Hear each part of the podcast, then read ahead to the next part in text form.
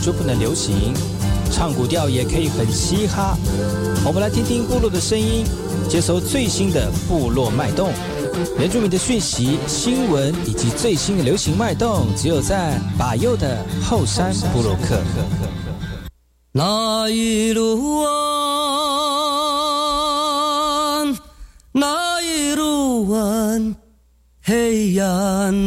大家好，我是巴尤，欢迎回到后山部落客。在节目开始之前呢，我们先听第一首歌曲，听完歌曲之后呢，就进入我们今天的后山部落客。黑暗，火焰，暗黑暗，火焰，火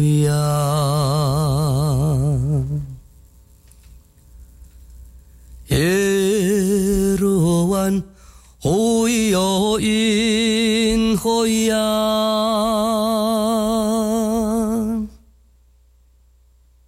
会呀，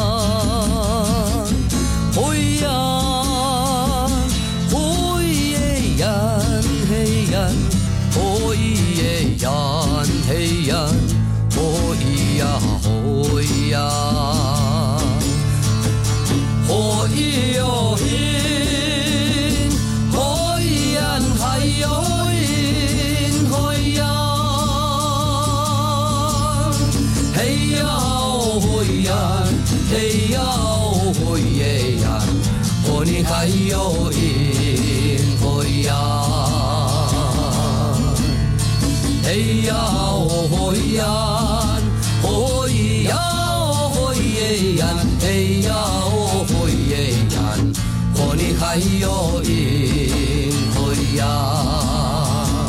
那一路。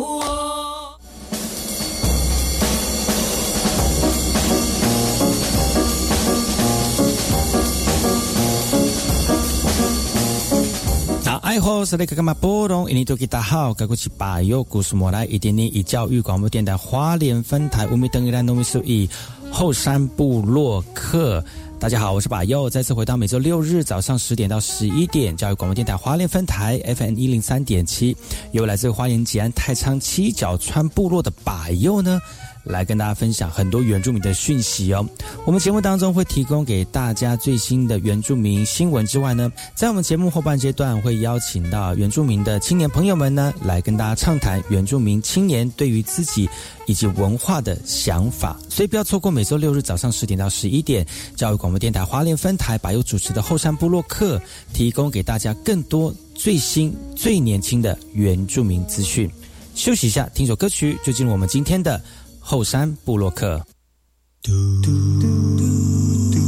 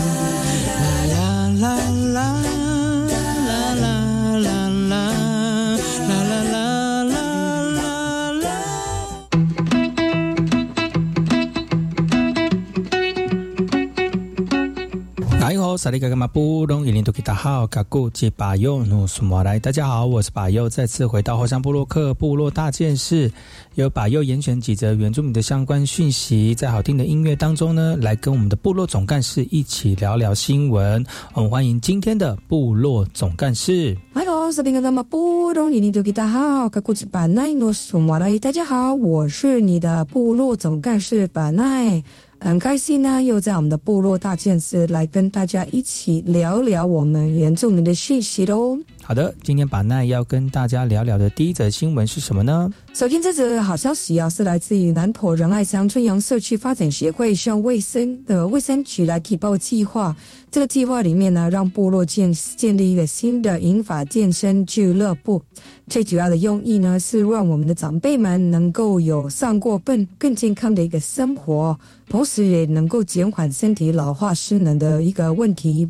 而这样的一个银法健身俱乐部呢，引进了八套专业的健身器材。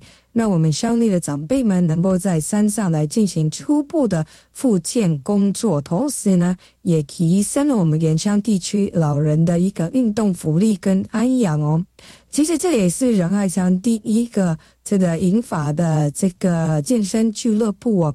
那我们听到这个信息也非常非常的这个兴奋，而这样的一个事情呢，听到大家的眼里面耳耳朵里面呢，觉得哇，我们真的越来越。真越来越为我们的这个老人家的生活呢，呃，来做关注了哦。那现在也是一个高龄化的社会，那如何让我们的老人家能够呃慢慢的在生活当中呃安稳哈，然后呢又不会因为身体的病痛而呃让他们觉得生活过得不愉快哦。所以呢，透过这样的一个延缓失能的方式呢，呃，让大家能够这个关注我们这个老人家的身体状况。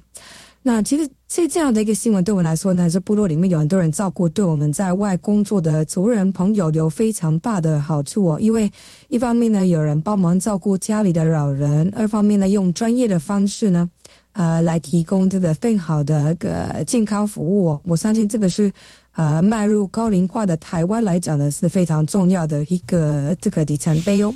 哎，好，把那我有个问题想请教哈，就是你在这个新闻里面看到这个银法健身俱乐部的部落这个地方是在部落的什么地方？那这样的一个这个呃健身房的一个设置，对部落长辈们哦，是不是真的能够享受到这样的一个设施？其实现在没有没有办法，每个部落都有这样的银生银发健身俱乐部，但是其他部落长辈们也是非常。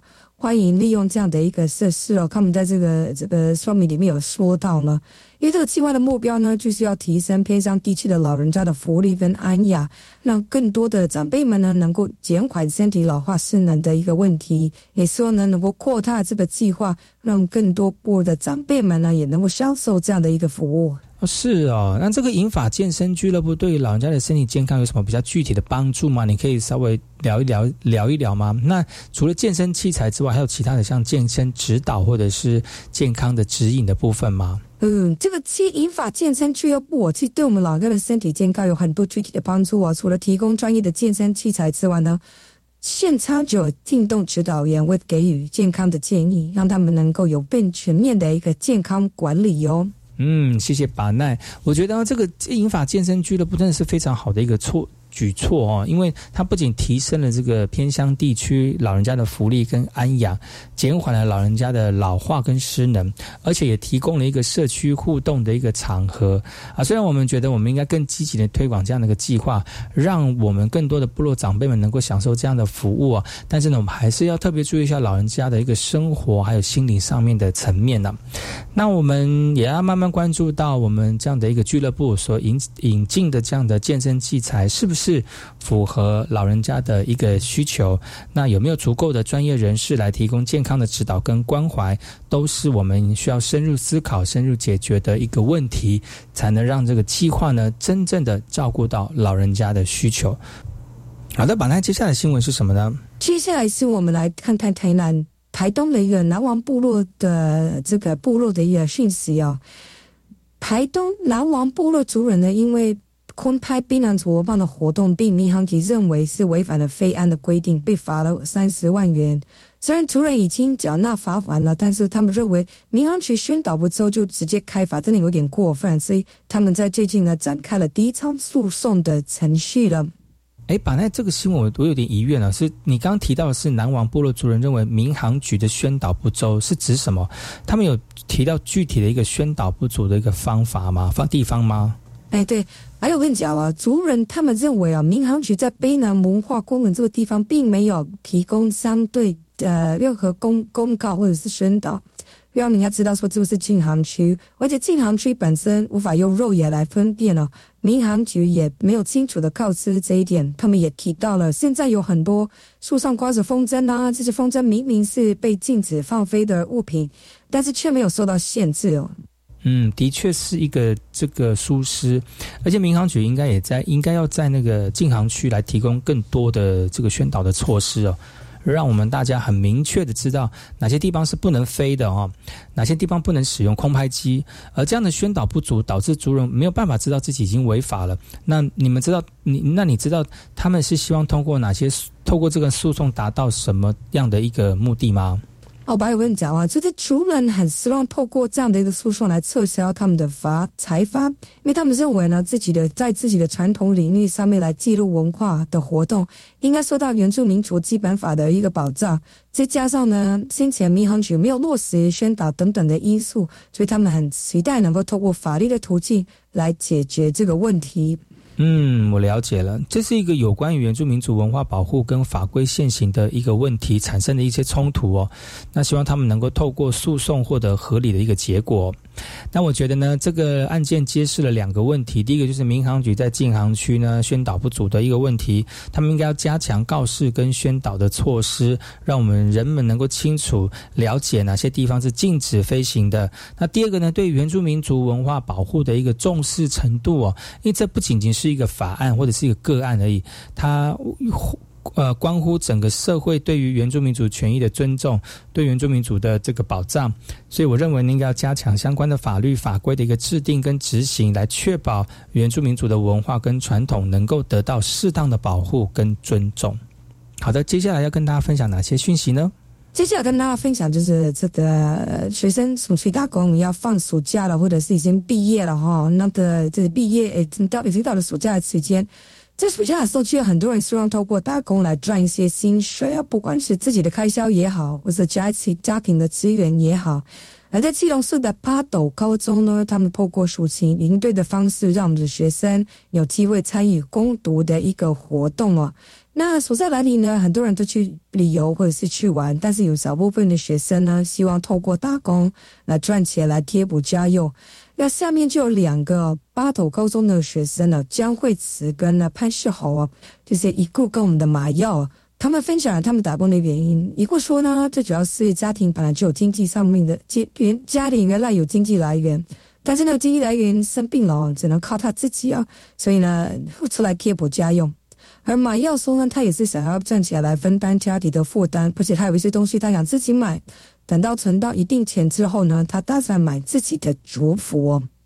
八斗高中看到我们的学生在家庭寻找打工机会的家庭来寻找打工机会，所以从去年开始就跟原乡合作来规划了一个原营队呢，让我们的学生能够到原乡来进行务农的工作，来赚取工读金，也能够跟原乡建立了连结。马耀说：“他其实他其实这个营队不错，因为学校先前去询问的价格，然后也有老师来监督，就相对的比较安全。而原班班的老师林思杰也表示了，这个营队呢其实是学生自愿参加的。如果是学生希望在暑假规划其他的工作，他们也非常的欢迎。那学校呢也会提供相应的一个追踪服务。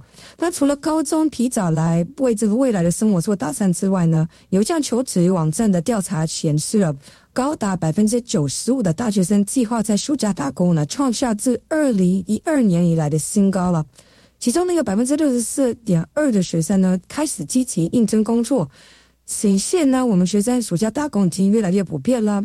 劳动发展署也提醒学生，打工能够让他们提早体验工作的环境，但也要确保自身的安全跟权益哦。嗯，本来这次新闻呢有几个问题想请教啊，就首先你说这个八斗高中的学生透过暑期营队来进行攻读，那你知道他们最主要做什么工作吗？还有，他们这样的营队只是自愿参加的吗？为什么这样的营队只只是自愿参加的呢？嗯。其实八斗高中的学生在营队当中进行的工作是务农，就是农耕相关的活动了，像是种植、收割、农作物的处理等等。那至于为什么这样的营队是自愿参加的，主要是考虑到我们学生个人意愿跟家庭的情况。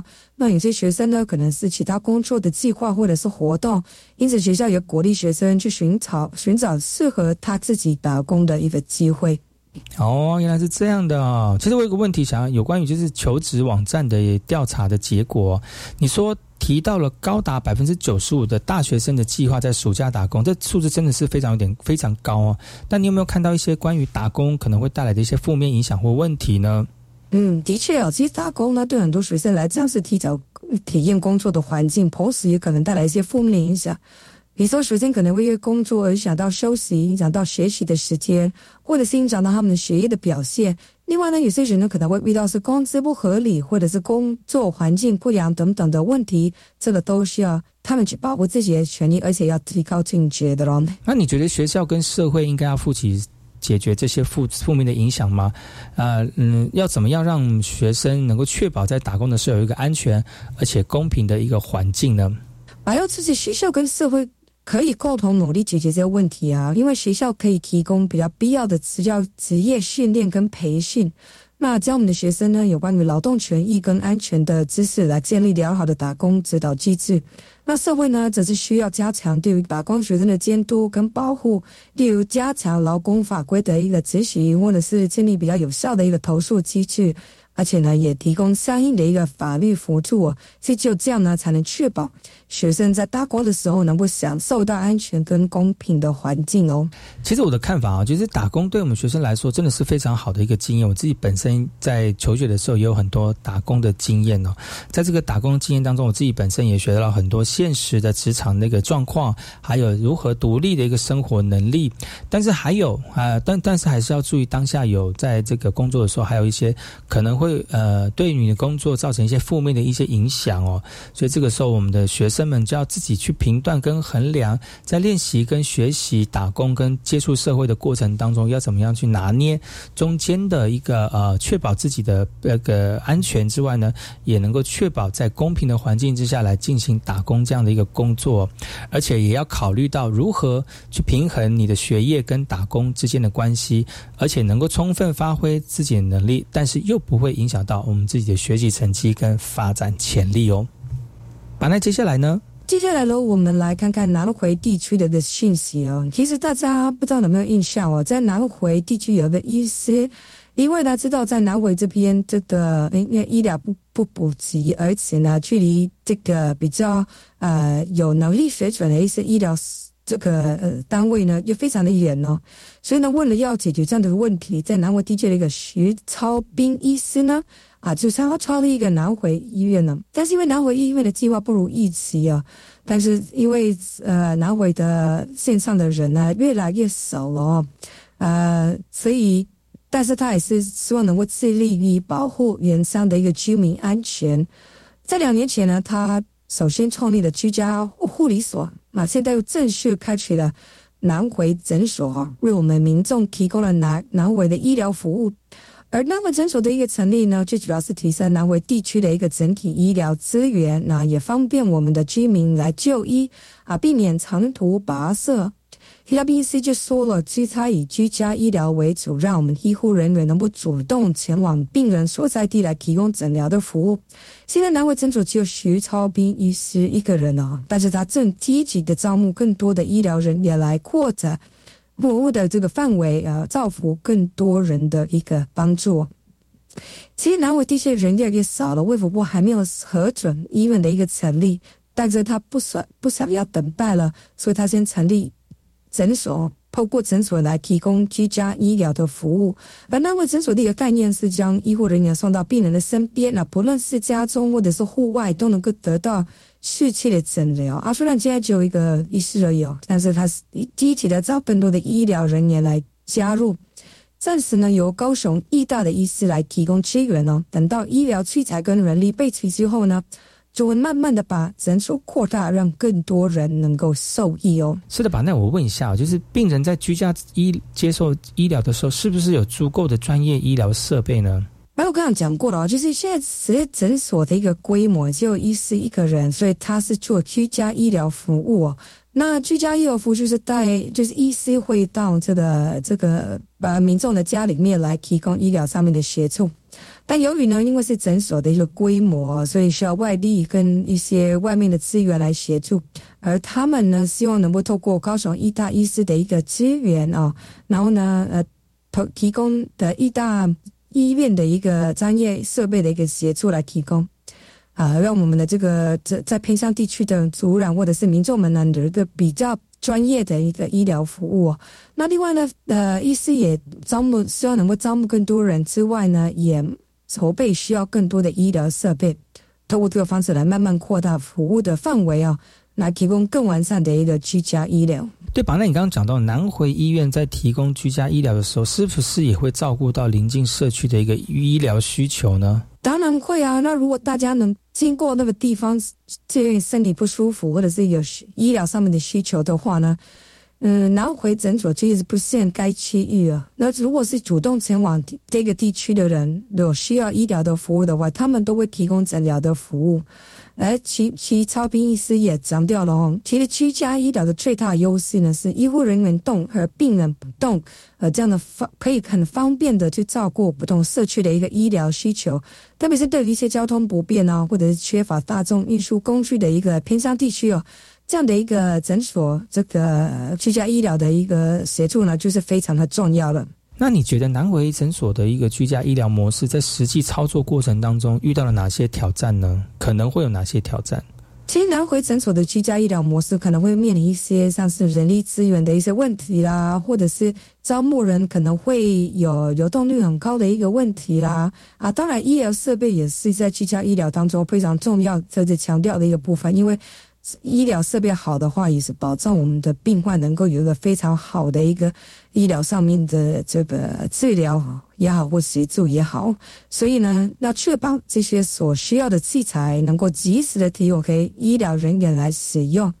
另外呢，如果能够跟社区组织结合，来建立一个比较好的医居家医疗网络的话呢，其实这个也是会帮助我们在。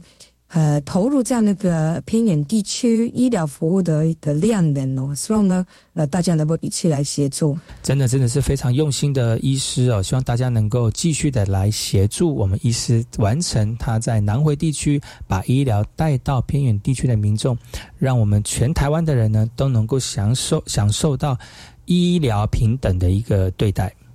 啦，回答你呀，索尼。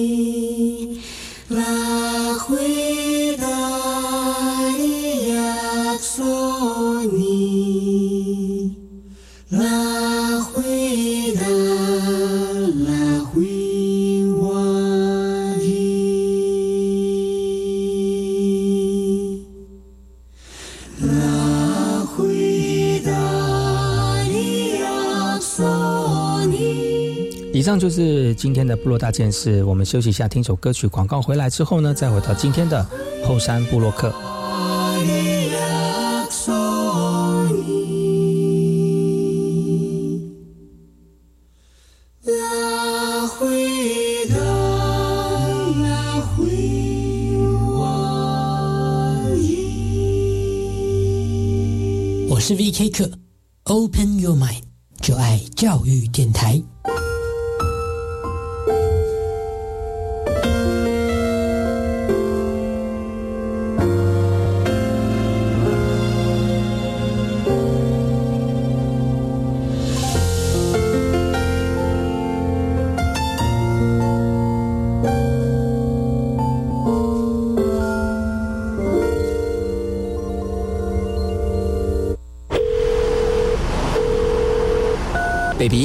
到车站了吗？我刚出站。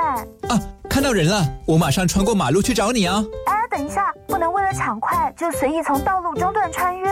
哎，为了行人自身安全，不该在没有路权的地方通行。穿越马路时，也必须依照号志灯指示行走行人专用设施。收到，步行安全第一。慢慢来，我会一直等你。以上广告由交通部与公路总局提供。文创法修法通过，严惩黄牛，重招出击。加价转售演唱会票券谋暴利，五十倍罚还，罚到你痛。使用随机身份产生器，大量登录假账号等外挂城市的机器人扫票。最重关三年，全民不做黄牛，拒买黄牛票，呵护艺文产业。黄牛条款保秩序，买票公平好顺心。以上广告由文化部提供。爸，你怎么这么多简讯呢？最近常收到银行寄来的简讯，有投资、有贷款，还有申请纾困的。你没回复吧？当然没有，只是这类简讯太多，害我常漏看朋友的讯息。如果无法分辨真假时，可以拨打一六五反诈骗专线咨询。来路不明的赖也不要乱加。手机给我，我来帮你启用手机阻挡垃圾讯息的功能。放心啦，我也是打诈国家队的呢。提高警觉，不上当，全民打诈动起来。以上广告由行政院提供。儿子啊，到外地工作自己要小心哦。好，我会打电话回来报平安的。对对对，但是更重要的是打电话去更改你强制汽车责任保险的联络地址，保险不中断，妈妈才安心。好，如果民众的居住地址或通讯地址变更，也应主动告知保险公司，以确保能收到保险公司寄发之续保通知，并准时续保，以保障您的权益。若有相关问题，可拨打免付费服务电话零八零零五六五六七八询问。哎呦，好热哦！哎，开冷气。哎，冷气是吃电怪兽哦。不过啊，只要简单清洁保养就能省电哦。我知道，滤网每两到三周就要清洁一次，可省十趴冷气用电，还能让室内空气清新。记得冷气滤网要用软毛刷和清水冲洗，冷气才能又凉又省电。今夏省电，从洗滤网做起吧。以上单元为经济部能源局广告。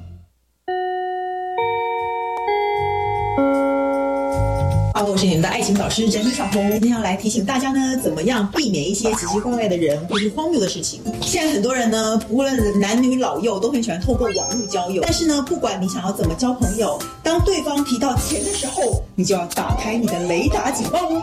比方说呢，你在网络上认识了一位美国 NASA 的工程师，他说他很爱你，他要寄个名贵的礼物给你，可是要你先汇钱给他付关税，这种事情，这种事情有可能发生吗？不可能。总之，那些要叫你先交出钱的都是骗子。那如果呢，你遇到疑似诈骗问题呢，也可以打一六五反诈骗专线，就算你得不到你的爱情，至少可以守住你的荷包啊。全民，大家好，我是中华队选手张玉成。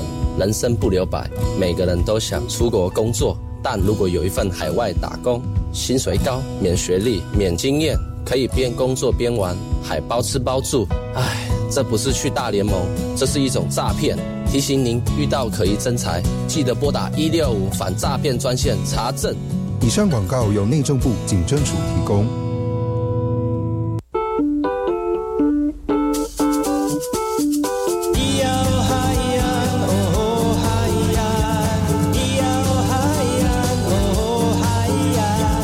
说传统就不能流行？唱古调也可以很嘻哈。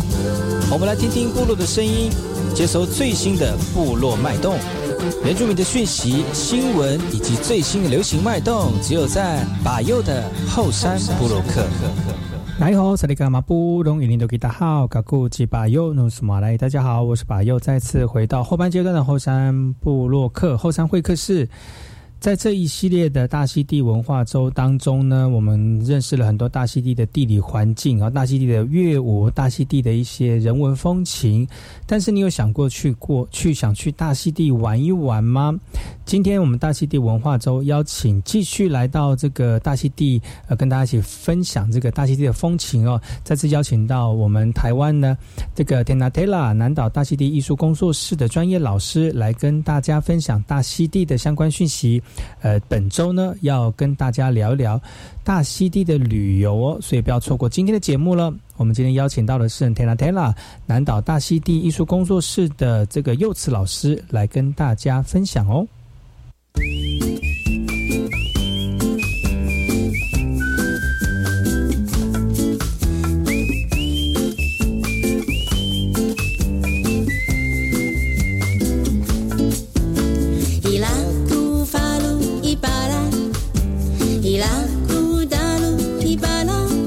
萨利巴哈萨安扎伊拉伊嘎巴利亚。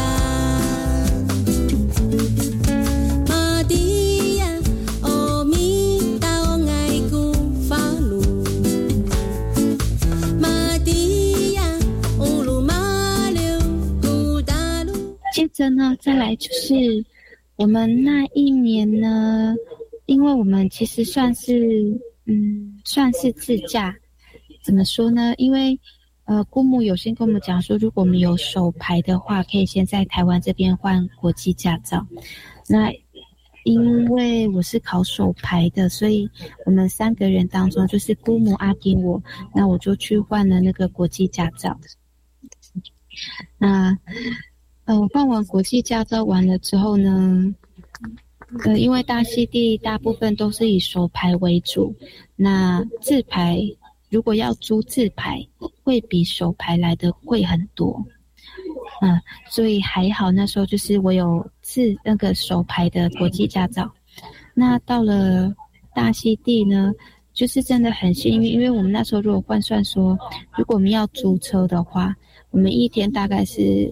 呃，就是我们一天大概假设算五千的话，一个人平分也要呃一千多。那时候忘记是以大溪地币还是台币来算，可是整体而言就是呃交通费会蛮贵的。所以那时候还好有朋友的那个车子可以借我们使用，所以那时候我们上下课，就是我们从住的地方到上课的地方，就是到拉马蒂基普伊拉尼的舞蹈教室上课呢，就是还蛮方便的。我们就是都自己开车，都自己开车。那这里呢，就是要小心一下。嗯，这就不得不讲一下，就是因为那时候都是我一个人开车嘛，所以就是我就很怕半夜或者是晚上，我们可能看完呃华达的演出，或者是可能去看完饭店的演出，回要回那个住宿的地方啊，因为他们就是不是每个地方都有很亮的路灯。那因为我们住的地方，它是刚好要一直往上斜坡斜坡，所以呢，在转弯处的时候，当我们就是往上停的时候，会有那个呃路灯、路灯或者是电线杆之类的。然后因为会有半路在呃拉客啊、接客的。然后那时候我们第一天晚上，我我自己开车，我就吓到了，我阿景还有姑母。姑母可能已经还好，可是我跟阿丁我们就坐在前排，我真的被吓到，因为我才刚一上就是上坡之后，刚好到一个上坡要到平的时候，有一个人就停在路口，他就这样，然后因为他又肤色又特别的健康，我整个吓到，我就直接踩油门，然后一路直接狂奔到我们住宿，然后后面姑母才跟我们讲说，就是因为在大溪地，他们对于。性观念还是比较开放的，那他们也会就是在路边拉客。那也有一次，就是我跟阿丁去看多阿达演出的时候，我们两个就是因为已经装扮好了，就走在路上，然后就有人说 How much？我们那时候才真的意识到，哦，姑母说的这个问题，就是对我们来讲很严重，因为我们就怕到，所以每次我们都会故意找大路，虽然比较远，我们就会走大路。反而就不走那个小路，会就是会担心。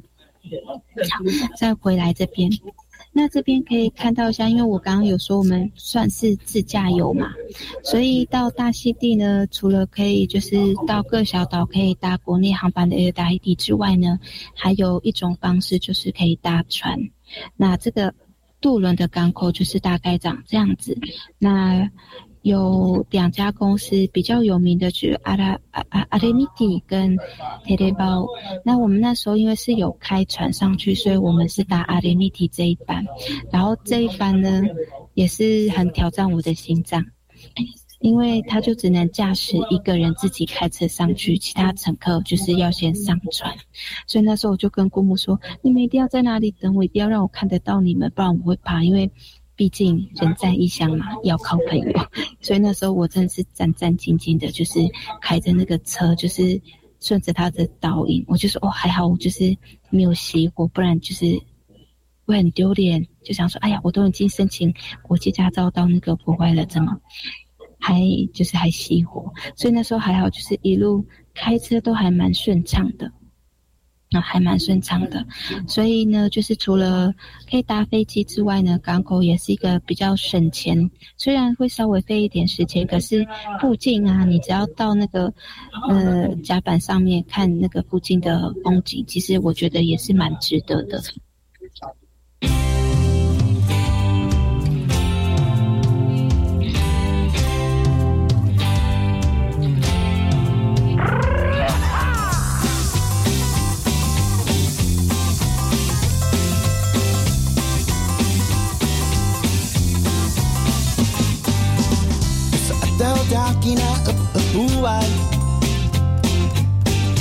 verleden na alian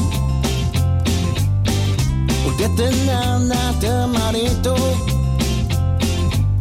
Udah tenang na hukana kayaan Baik nama pura Baik de aria Ari tekeri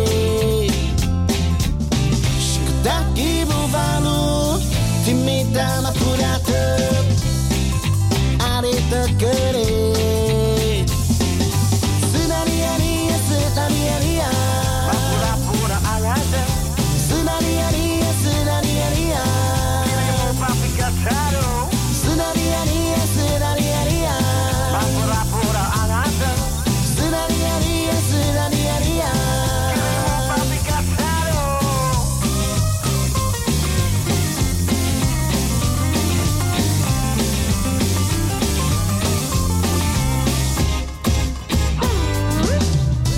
ikatuani uma.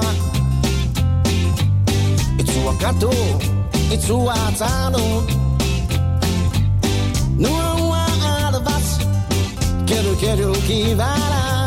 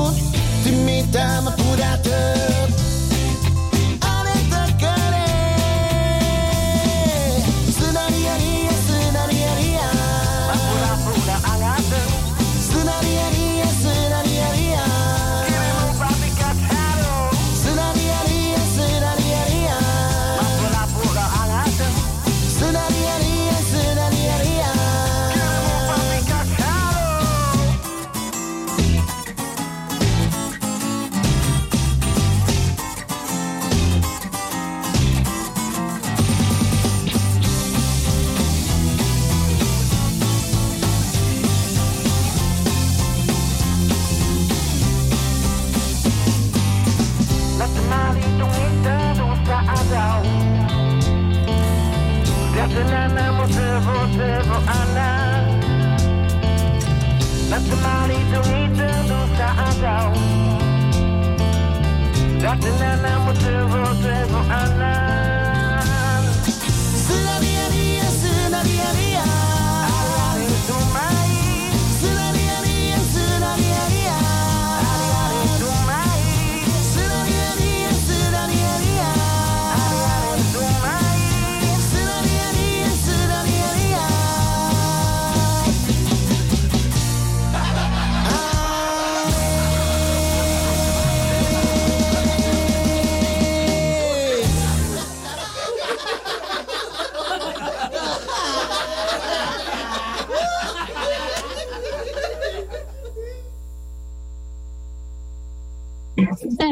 就是我要开始讲一下，就是大概旅行呢，就是是这样子，就是剩下的会稍微讲一下我们二零一四年到底去做了什么，看了什么。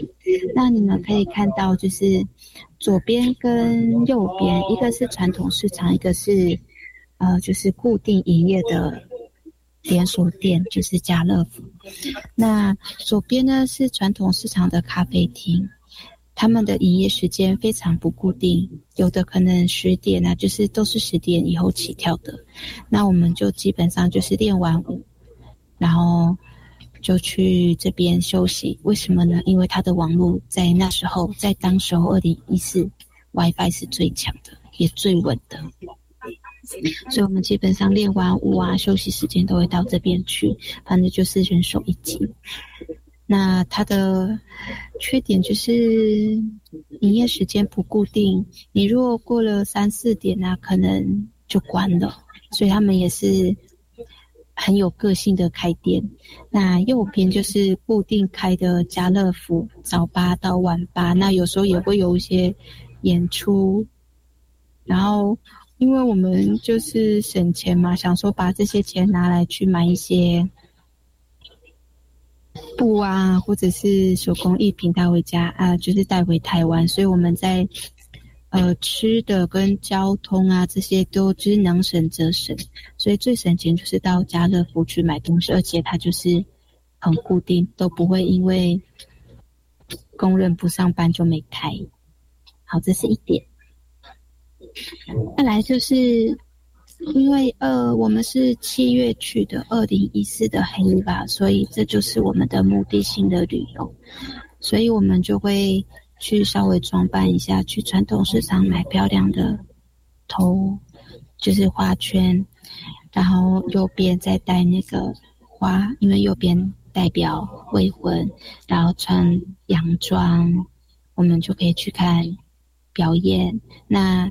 中间呢，就是我们买的票，还有他给的目录。那中间底下就是那时候跟狗还，我们那时候还蛮幸运的，就是在大溪地啊，在上达马蒂给普拉尼的课呢，他们包月其实是蛮便宜的，包月大概换算台币大概是两千多块，不不超过两千。是两千五，可是呢，他一天他早上可能有两班妈妈的课，然后下午就有少女跟进阶班，一天大概有四到五堂课，那你每天都可以上，这个就叫做包月。所以那时候我们去给那时候好像给七千多块的拉 C D B 换算台币大概就是还蛮便宜两千出，可是你就可以上，就是不限堂数。你有空你就可以去，所以那时候我们基本上只要没有帮姑母抢那个材料的时候，或是不帮姑母做手工啊，或者是没有去看演出的时候，我们就都会去练舞。所以那时候就是练的还蛮勤的，练的还蛮，可是练的很开心，虽然累啊，一直流汗，因为他们不开店，呃，他们没有开那个。他们没有开电风扇，也没有开冷气，所以真是蛮考验我们的肌耐力，还有对于热的忍受度。所以去大溪地，请记得一定要包月上课，这真的很划得来。那右边就是我们去马来，他们那时候也是会有舞剧的演出，也是很值得一去的。就是你都会看到不同的舞团，他们的舞剧，然后他们的整个服装啊，还有整个整体表演的。就是呈现真的都很不一样，而且也非常的震撼，就会很惊讶说哇，他们虽然都用最原始的装备，可是却能跳出就是与众不同的那种呃感受，就是你看了会很有感触的这种哇，原来是这样，所以七月份真的很值得去，就是如果真的像我们这样是以目的性的旅游的话，七月七月真的很值得去，尤其是黑白打黑的这段时间。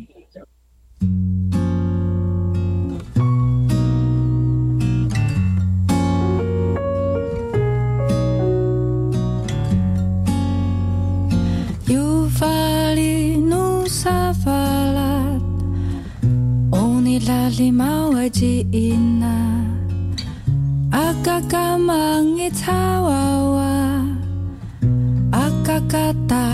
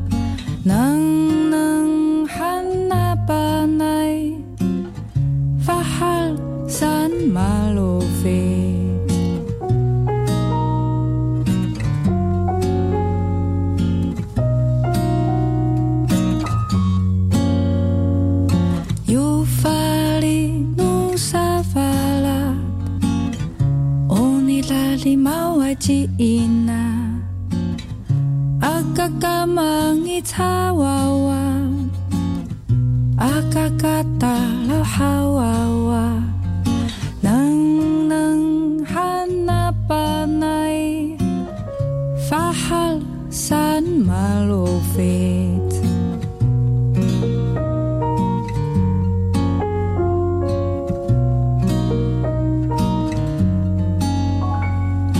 Ring ring sakura lai lai. Hatungi hasani ama. Ribu tentu kutireng. Hali melentu kurakat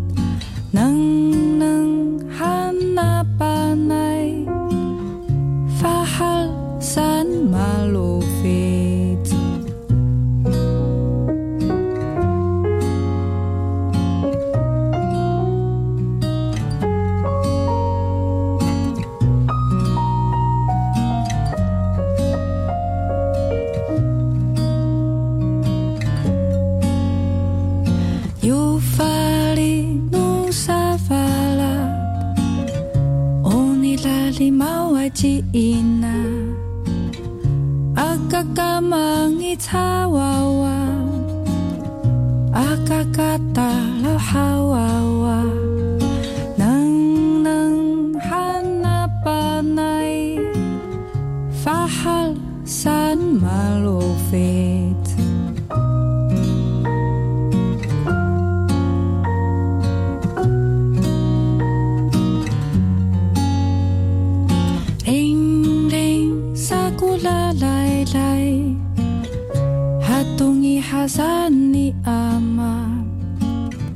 Ribu tentu kutireng Hali melentu kurakat Nang nang hana panai Fahal san malofet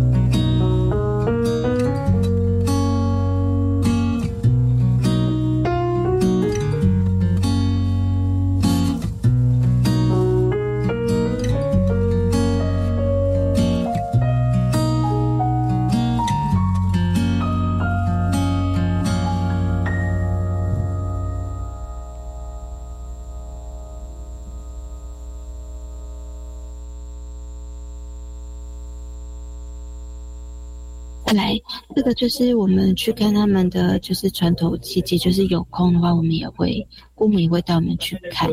那他们就是会把这个呃啊，我把那一张拿掉了。这个就是会，他们会在一棵树上弄个球，然后他们就是投射。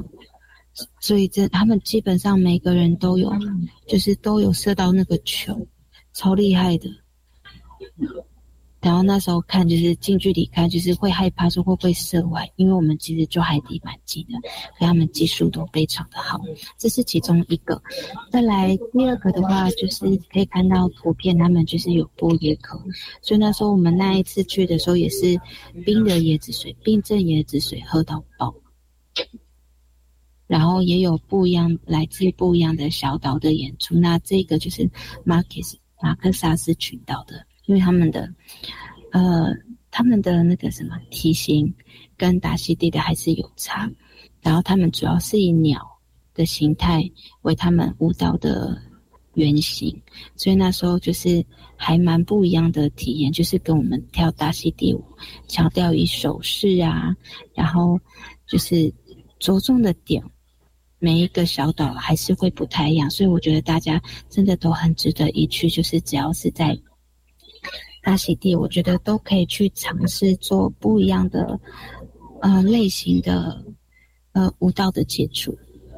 那最后最后呢，就是要告诉大家，请务必要检尝大溪地热带水果饮品，它有酒精，可是酒精浓度不高。那因为我一直有个遗憾，就是我是在免税店买的，就是我要回台，就是二零一四我要回台的那时候，我还特别用我剩余的大溪地币，把它全部都买了大溪地热带水果，是在免税店哦。结果到了奥克兰之后。还是被倒掉了，啊，被没收了，哎，所以早知道我就应该在大溪第一机场先给他喝光，很可惜，可是真的很大赞，就是真的好喝，冰镇过后更好喝，所以真的有趣的同学们呐，或是有兴趣的，真的可以买来喝一喝，真的很好喝。好好的，那么以上呢就是我今天的分享，Travel in Society Islands。猫嘟嘟，那如果有任何问题的话，欢迎在官网，或者是碰到父木老师，或者是佩轩老师。那如果有机会碰到我的话，也可以，呃，也可以问问题。那么今天的分享就先到这边喽，猫嘟嘟。